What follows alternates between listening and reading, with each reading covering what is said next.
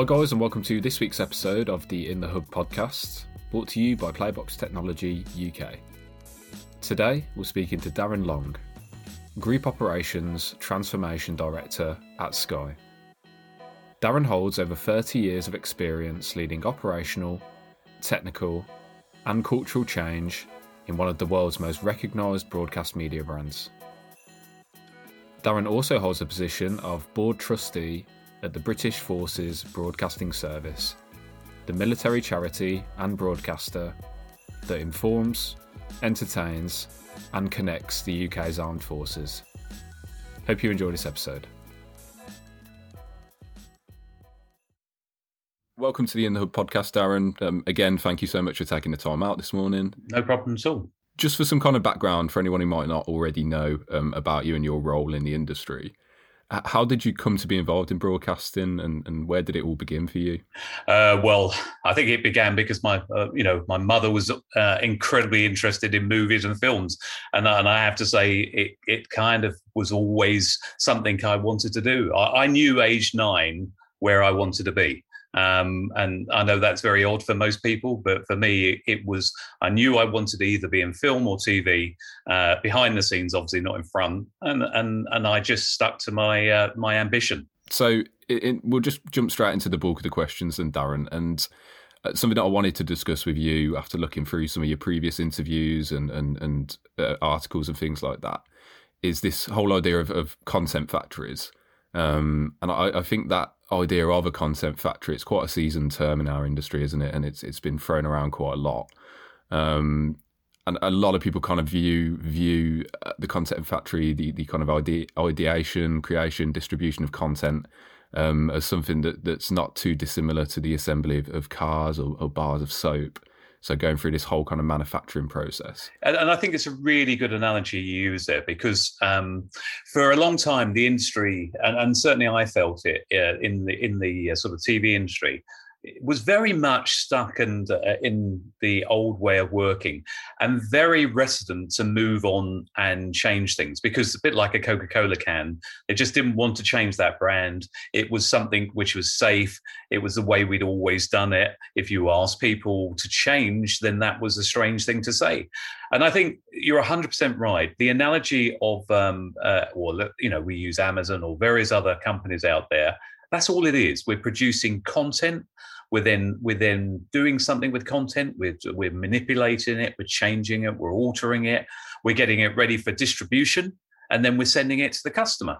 And so it truly is a supply chain. And I think it's important that people don't uh, try and put something more than what it is. Um, yes, the creation side is is something incredibly different, and certainly needs skill and and uh, and real storytelling. But the actual way we distribute content is is changing, and and I have to say I'm really pleased to see the industry starting to pick up. Yes, for reasons which are the coronavirus in the last um, you know couple of years. But that's if there's anything good that comes out of it, I think we'll all come out a much more refined factory uh, in the future. Yeah, and and just in terms of, of coronavirus, are you uh, kind of seeing a revolution in the way that, that broadcasters and content providers are, are kind of creating content? You know, it's is there kind of modernisation going on as a, as a result of COVID? Yeah, I think there's 100% modernisation. I think initially it was a shock and horror. Can we do everything? We did everything. Uh, and now it's about, okay, so that worked, but there were things in, in our supply chain or, or the ways of working that didn't work so well. So we've now sort of looked at that. And I think let's not put everything on on COVID. Let let's just say probably the industry was at a point, uh, and and COVID accelerated that point. Yeah. And I think it's important to say that you know certainly uh, in uh, in Sky now. You know, it's all about how do we mechanize, how do we deliver better content uh, quicker, faster, and with more enrichment. Uh, and I think, yes, COVID accelerated that, and without a doubt, it focused our minds. But let's just say that, like any part of the industry, when we went from widescreen to um, to to uh, HD and HD, it's on uh, to UHD. There's always a point that really means a difference, and I think or makes a difference. I think this was our point. It, we were ready for it. I just don't think we realised it, and now there's an opportunity for all of us. Yeah, no, I completely agree, Darren. And just moving on to, to the cloud in general as well, um, as quite a hot topic at the moment. I think it's safe to say that you're quite a big advocate for the cloud, um, aren't you, Darren? In, in, kind of all aspects of the broadcasting workflow. I th- absolutely. I think it's it's imperative that people understand that to be adaptive, to distribute um, at scale, and to to always constantly be able to change the exciting thing and the really exciting thing is that cloud allows us just to build a set of lego uh, blocks. We can very quickly build our lego blocks up. It can we can decide on what services we want to bring in and we can decide if those services are too expensive or or failing to remove them. If you look at the way we used to work everything was hard coded everything was very much point to point. Now, and, and this is the beauty, and, and, and this is what I think is exciting going forward, you can see that we can adapt so quickly now. We can spin services up so differently.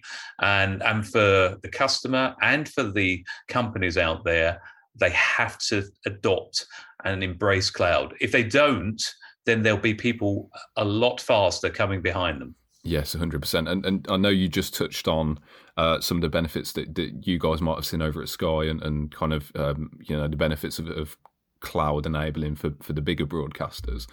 What about those kind of smaller broadcasters that, that might be stuck in their ways, you know, might just be starting up? What, what do you think is the kind of one thing that should, you know, almost persuade those guys to, to choose the cloud?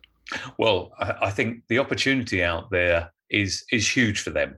You know, there, there's companies out there like InPlayer where they offer services to smaller companies that allow them to host um, a service like Netflix or Amazon or any of those sort of things. And and when you look at those opportunities, it means that just because you're a small company, it, you don't have to have a small world. Um, and I think this is the beauty of cloud. Everyone can hide behind the fact that actually, as a as an organization, you have more tools available to you. You have more ways to engage with your customer. And the exciting thing in the future is that's going to bring opportunity to people that probably wouldn't firstly be able to afford it, and secondly wouldn't think about doing it. Yes, yeah, I, I think we're, definitely as a company as well as at Playbox, we're seeing benefits across the board and uptake among you know.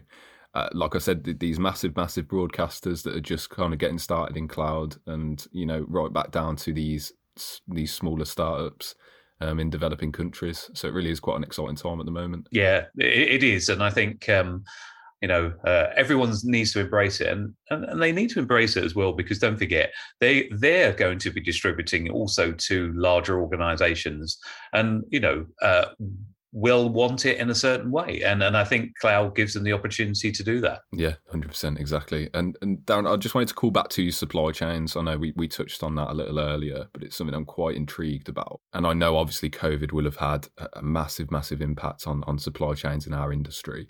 Um, you know, there's been a couple of years of uncertainty now. So, with kind of audiences and, and their taste for fresh content at an all time high, I mean, it always is at an all time high, isn't it? Um, how might we see broadcasters and content providers uh, adapting their supply chains now? Well, I, I think, um, like I say, the opportunity to mechanize and simplify. I, I think that's the important thing. I think if you look at supply chains, um, over the last few years. Um, it was so difficult because, let's face it, there are so many devices, uh, so many ways to distribute. Um, and I think from a supply chain point of view, where we're going is going to give us the ability to cope. Uh, I genuinely don't think we could have coped before. Um, I think we could have been in a, a situation where uh, we could have got very stuck in a corner. Um, and we would have found that other organizations that were more adapted and skillful would have been able to get their supply chain delivering to multiple platforms a lot quicker. And I think this is this is the one thing from a supply chain point of view people have to realize the world is definitely not going to change in in the fact that consumers will get bored very quickly with the way that they uh, receive content. In other words, they want to receive it on different platforms. No one person is ever the same. Um, you know, if you look at somebody like me, uh, I've got every single platform you could possibly imagine. Now, now, when you when you look at that, you think to yourself, "Well, that's madness." But but the fact of the matter is that I want content and I want it now, and I want to view it in the way I want to do it. In other words, in in the morning I may be watching YouTube on on my iPad. In the afternoon I may be watching something on my mobile phone, and then I'll be watching on my Apple TV or my Skybox or whatever. And I think that this is the important thing to understand is that before in supply chains we were trying to hard code delivery to each of these areas impossible. It, you get to a point of saturation where where all that it, all that it causes really is the fact that you stop distributing to certain platforms because it becomes too hard, too costly, too hard, and and I think that's that's where um, the the future of supply chains is super important. Yeah, hundred percent. And and yeah, I just wanted to bring it up because there has been so much change, um, and there's a lot of things to take into account um, for big and small broadcasters at the moment. Absolutely. And I just wanted to bring it to you personally, Darren, um, for a moment, and and for anyone who might not already know, uh, what does your work being involved as a, a trustee within the British Forces Broadcast Service involve, and, and what kind of things does the service provide to our, our armed forces? Yeah, so the BFBS, which is a British Forces Broadcasting Service, um, uh, it provides um, well, a number of things. So it provides uh, obviously television in, uh, and radio into remote uh, parts of the world.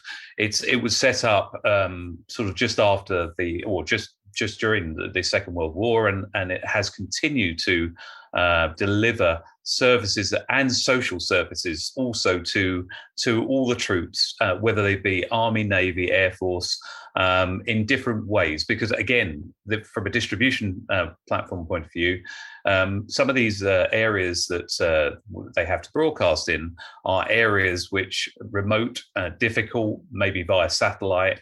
Um, and the BFBS has been incredibly successful at bringing home to the troops a bit of, you know, where um, UK TV and UK radio that allows them to really uh, connect with their family and friends, and and it has been a real connection over the years, and and also what what the BFBS has also been incredibly good at is also, also because it's set up as a charity. It's about giving back to the armed forces as well in a tra- charitable way. So the donations and also supporting all their events that they do across all the armed forces.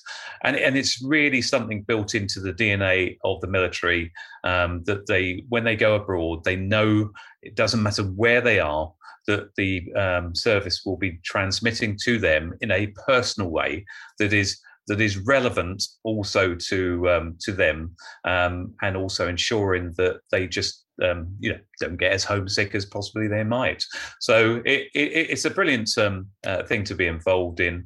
Um, I was after a couple of years uh, to join the board because it's oh, as you can imagine run by a lot of ex-military people. They wanted to bring yes. a bit of the industry to um, to the BFBS and brought in a few trustees, um, and I was lucky enough to be asked to uh, come along and help. That's brilliant, and it, it's hugely important work, isn't it? And I imagine, yes, especially at the moment with, with the Euros going on as well. Absolutely, and I, and I think that's um, also and I, and and one thing I will say about from a broadcaster's point of view and a rights holder's point of view, over the years they've been incredibly supportive and and, and allowing the broadcast to be transmitted all over the world and effectively allowing the rights to be used in a way that probably traditionally wouldn't have been used. So yes, I think yeah. it's very important to also call out the rights holders who have been instrumental in making the service incredibly successful. Yeah, no, that's fantastic stuff, Darren. And this now this is a question that we ask at the end of every podcast. Um, some find it a bit harder than others. Um, but if you could sum it up into one word, if you could boil it down into one word only, what do you envision for the future of the broadcasting industry? Opportunity, pure and simple. There is so much opportunity. We just got to grab it. I, I, I, think I think it's it's a word I love, uh, and it's a word I stand by, um, because people need to embrace the fact that we're moving forward. And the opportunity in front of them well is as wide as anyone's imagination. And so for me personally that's that's what we've got to look forward to. Yeah i think coming out out of the side of covid and, and all the kind of uncertainty that that uh, bring there's a lot of hope around now. There's a lot of optimism, um, and that's the kind of stuff we like in this industry, isn't it? No, most definitely, and and I think um, you know let's let's use this terrible time we've had over the last couple of years as a brilliant opportunity to change the way that this industry works and this industry uh, engages with the, the vast amount of customers that we found who were absolutely passionate for the content during you know a pandemic. And i think that's important not to forget yeah, 100%. So, Darren, obviously, thanks for joining us again. Yeah, no problem. Are there any kind of exciting plans in the pipeline for you that you can tell us about? Well, I think, look, the exciting thing for me is it's always changing. Uh, and I think, you know, the one reason I've been at Sky such a long time is because, you know, my job has constantly changed, uh, whether it was working in studios, whether it was running Sky Sports operations, whether it was running production services, or whether it was r- running sort of content supply chain. I think uh, for me personally, it's always evolving, and and that's what keeps me, and that's what makes me want to keep going, and and and excited really. I think you're very much at the forefront of change there, aren't you? I think you've you've selected the the least boring job in the world possibly, um, which is brilliant. Yeah, no, no, absolutely. I think uh, you know people make change, and all yeah. that sometimes people like myself are able to do is enable that change. Yeah, 100%. And how can people get in touch with you directly if they want to have a chat about anything? Well, um, I think the best way is via LinkedIn. Um, I'm a prolific user of LinkedIn. Uh, if anyone wants to connect me through there, then I'm more than happy for them to uh, contact me through that way. Fantastic. And we'll, we'll link to your LinkedIn in the description of the podcast as well, Darren. So anyone on Spotify, Apple Music, uh, you can head to the description, find Darren there. Brilliant so again, yeah, thank you, Darren, uh, for for taking the time out. I really do appreciate it and, and shedding some light on some of the topics that we covered today. No, I appreciate it, Neil. And uh, look, the future is an opportunity. Let's all grab it. And uh, thanks for your time today. Hundred percent, love it. Thank you very much, Darren. Bye bye.